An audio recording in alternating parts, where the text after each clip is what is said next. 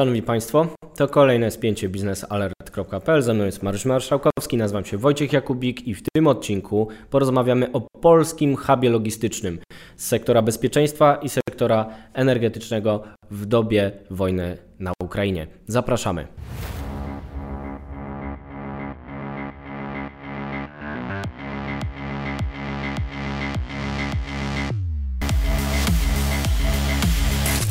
Spięcie biznesalert.pl to program, który nadajemy co tydzień. Nagrywamy go, aby przekazać najważniejsze informacje z sektora energetycznego, bezpieczeństwa, tego co jest ważne z punktu widzenia państwa, z punktu widzenia gospodarki, z punktu widzenia energetyki i tego, czy jest bezpieczna.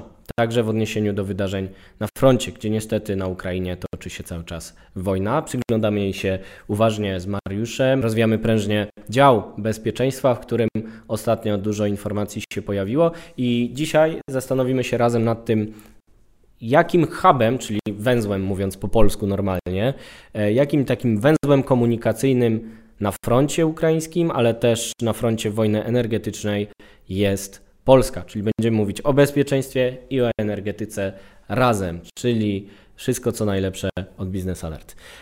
Mariusz, zacznijmy od tego sektora bezpieczeństwa. Trwa wojna i wszelkie zasoby, których potrzebuje Ukraina, idą teraz przez Polskę. Czy można powiedzieć, że jesteśmy takim hubem, węzłem, czy będziemy nim jeszcze bardziej? Czy coś będzie się dalej działo w tym zakresie? Znaczy, bez wątpienia od początku wojny, czy pełnoskalowej rosyjskiej inwazji na Ukrainę od lutego 2022 roku, Polska bierze bardzo aktywny i bardzo ważny udział w tym konflikcie w sposób niemilitarny oczywiście, ale w sposób bardzo istotnego węzła logistycznego. To przez nasz kraj przechodzą główne transporty sprzętu, wyposażenia i to nie tylko od momentu inwazji, ale też pamiętajmy, że przed inwazją, przed 24 lutego 2022 roku wszystkie właściwie transporty uzbrojenia, wyposażenia dla ukraińskiej armii przechodziło przez Polskę. To znaczy, Jasionkę? Tak, przez Jasionkę. To jest takie lotnisko pod Rzeszowem, które było takim drobnym miejscem na mapie, które nam się kojarzyło na przykład z kilkoma konferencjami, które regularnie się odbywają w Rzeszowie, a tu nagle historia postawiła przed Jasionką wielkie zadanie. Widzieliśmy to w praktyce. Jak się uda, to Państwu jeszcze nawet jakieś zdjęcia pokażemy z tej Jasionki, bo jest to właśnie ten hub logistyczny, o którym Mariusz mówi. Tam jest zabezpieczenie wojskowe. Tam jest w ogóle baza amerykańska w tym momencie. Tak, no teraz to jest miejsce, w zasadzie chyba jedno z lepiej strzeżonych miejsc na mapie Europy, jeżeli chodzi o obronę przeciwlotniczą, przeciwrakietową. No myślę, że każdy z Państwa widział również, już miał okazję widzieć te baterie rakiet Patriot ustawione przy jak płocie. Nie widział, to my pokażemy i tak na zdjęciach. Tak, bo to już jest wiedza, która jest dostępna, także każdy w zasadzie wchodząc na stronę natowską, bo ostatnio się NATO chwaliło tymi zdjęciami, także może zobaczyć. Także nie odkrywamy żadnych tajemnic, ani nie działamy wbrew obseku tak zwanego.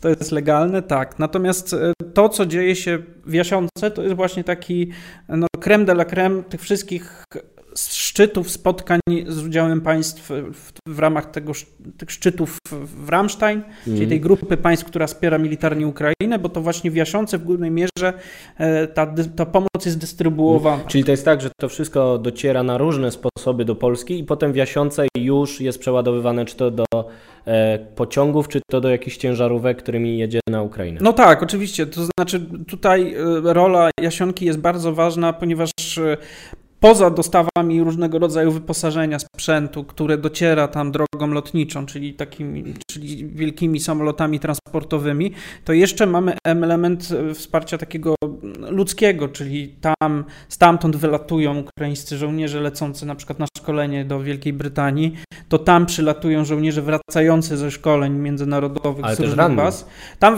Tam przylatują też ranni, którzy potem trafiają leczyć się w szpitalach na terenie państw natowskich. Także to jest bardzo ważny element, bardzo ważny punkt. Natomiast pytałeś się, jak się zmieni rola, czy będzie wzrastać. Polska rola na pewno będzie jeszcze bardziej wzrastać, z tym, że nacisk już nie będzie kładziony w głównej mierze, znaczy on dalej będzie intensywny, jeżeli chodzi o port lotniczy Jasionka, natomiast tutaj Skala pomocy i rodzaj tej pomocy, który teraz będzie docierał na Ukrainę, no niestety pokazuje, czy wskazuje, że port lotniczy już tu będzie za mało. To znaczy port lotniczy to za mało. Trzeba zbudować drugi. Nawet nie chodzi o to, po prostu żaden samolot, czy może niektóre samoloty transportowe byłyby w stanie, natomiast tego się nie praktykuje, nie transportuje na przykład czołgów. Mhm. Pamiętajmy, że Abramsy to jest ponad 60 ton. Tak, są to słonie olbrzymie. Tak, Leopardy to też waga powyżej 60 ton. Także to są takie maszyny, które przypływają, czy będą przybywać do Polski w głównej mierze statkami, czyli do portów naszych. Będą potrafiać do portów, do Trójmiasta, do Szczecina. A potem prawdopodobnie będzie albo koleją trafiać właśnie gdzieś w kierunku Przemyśla, w kierunku Rzeszowa, żeby móc dalej zostać przewieziony na przykład na lawetach na teren Ukrainy. Oczywiście ten cały proces od początku jest bardzo pilnie strzeżony, to znaczy to nie jest tak, że te transporty idą w głównej mierze granicą, przez punkty graniczne, tylko w innych miejscach, w innych punktach, tak żeby nie rzucały się one w oczy, żeby nie były ewentualnym celem ataków, bo pamiętajmy, że Rosjanie również obserwują te miejsca. Czyli nie wrzucamy na media społecznościowe zdjęć samochodów wojskowych z danymi rejestracyjnymi. Nie, staramy się unikać tego, ale jeżeli już mamy takie parcie na social media, no to wtedy wrzucamy z pewnym opóźnieniem, żeby nie było możliwości weryfikacji tego, kiedy i gdzie zostało to zrobione, to zdjęcie. Natomiast tutaj jest jeszcze ważny element związany właśnie z tą logistyką.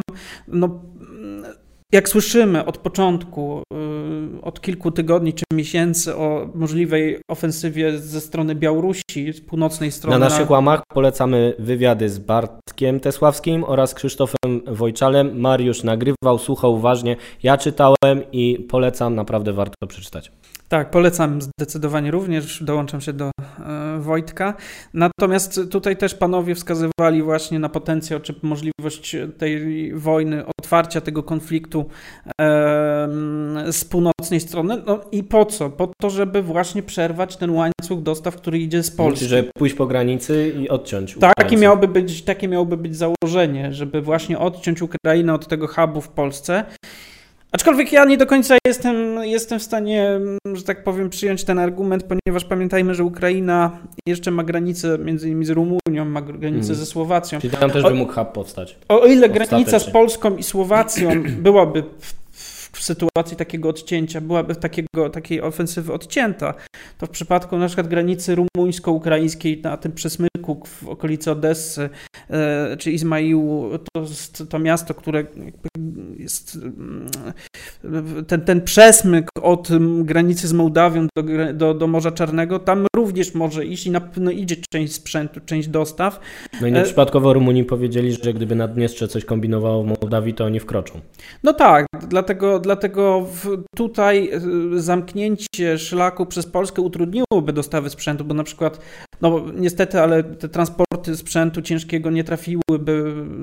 Podejrzewam, że Turcy mogliby robić problemy z przejściem przez cieśniny, przez Bosfor i Dardanelle. Natomiast już dalej, no to ta sytuacja na pewno by była nieco bardziej wymagająca. W Polsce po prostu łatwiej dostarczać sprzęt przez polskie porty, czy przez nawet koleją z Niemiec, Hamburga, przecież też dostawy takiego sprzętu idą. I dlatego ważne jest, żeby pilnować tego bezpieczeństwa, o którym mówiliśmy w ostatnich spięciach, w ostatnich naszych rozmowach, bo Rosjanie na pewno monitorują to. Była sytuacja, że ABW złapała, to było na początku konfliktu kilka osób. Nasz kontrwywiad cywilny.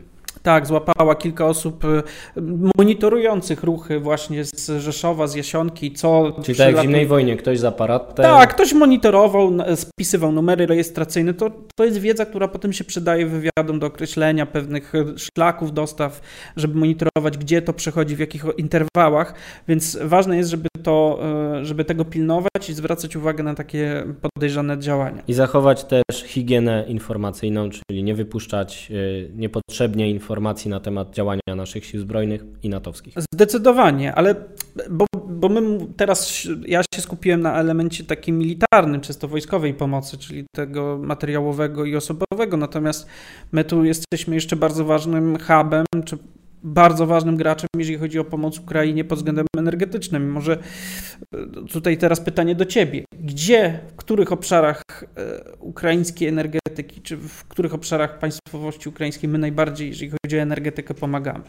No, prawdą jest, że byliśmy w tej awangardzie i tutaj nieważne, kto jakie ma poglądy polityczne, to są fakty o wielkiej pomocy unilateralnej Polski, która zaczęła się pewnie jeszcze przed atakiem w lutym, a trwała na samym początku, kiedy jeszcze nie wszyscy byli zorganizowani, nie wszyscy działali. Nasze firmy, i nie mówię tego znowu z żadnej strony sporu politycznego, stanęły na wysokości zadania.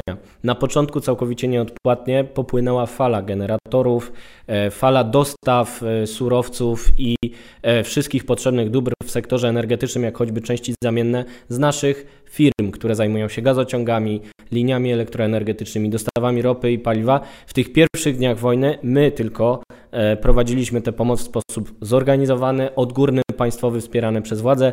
Jestem pewien, że każdy polski rząd by tak zrobił i bardzo dobrze. To jest nasze duże osiągnięcie, bo my niczym ta luźna piechota Lisowczyków czy jakaś inna luźna formacja wlatujemy na spontanie w sytuacji zagrożenia i działamy bardzo spontanicznie i szybko.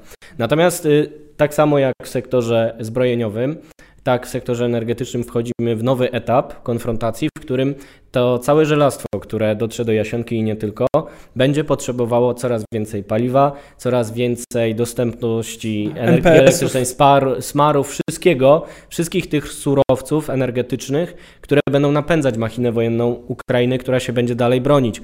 Warto przypomnieć, że oczywiście Rosjanie tracą na sankcjach, są ograniczeni przez sankcje, ale mają potężne zasoby.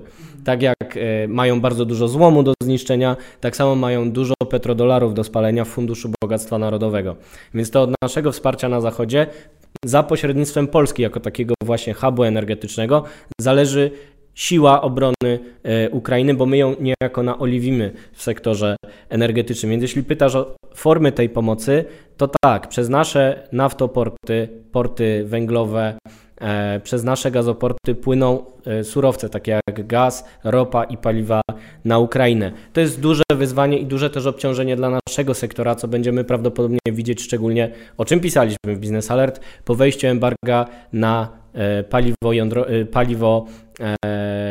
produkty naftowe, dokładnie tak, z Rosji, które wchodzi 5 lutego w życie.